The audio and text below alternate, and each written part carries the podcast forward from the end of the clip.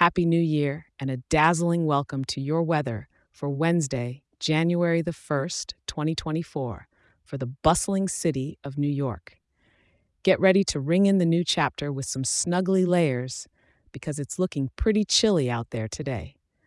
Starting off your morning, whether you're watching the ball drop confetti get swept away or making your way to the New Year's brunch, it's a brisk 38 degrees.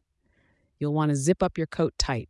The day isn't going to warm up much, peaking at a fresh 42 degrees. So if you're stepping out, maybe to take a crisp walk in Central Park or just getting some fresh air after last night's festivities, keep those gloved hands in your pockets. However, it's not all chilly business. The evening will grant us a slight nudge up to a cozy 43 degrees. If you're heading out to see a Broadway show or just enjoying the first night of 2024, a warm scarf will be your best friend. As the night falls on the city that never sleeps, temperatures are staying steady at 39 degrees. It's a good night to enjoy a hot chocolate or a warm cup of tea while you're celebrating the start of a new year. Now, don't forget to pack an umbrella just in case you find some snowflakes trying to join the party.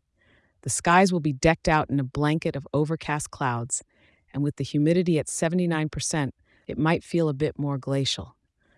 A light wind from the north will breeze through at about 9 miles per hour, with gusts potentially making their presence known here and there. So, watch out for that. All in all, it's a pretty cloudy start to 2024, with overcast skies setting the mood.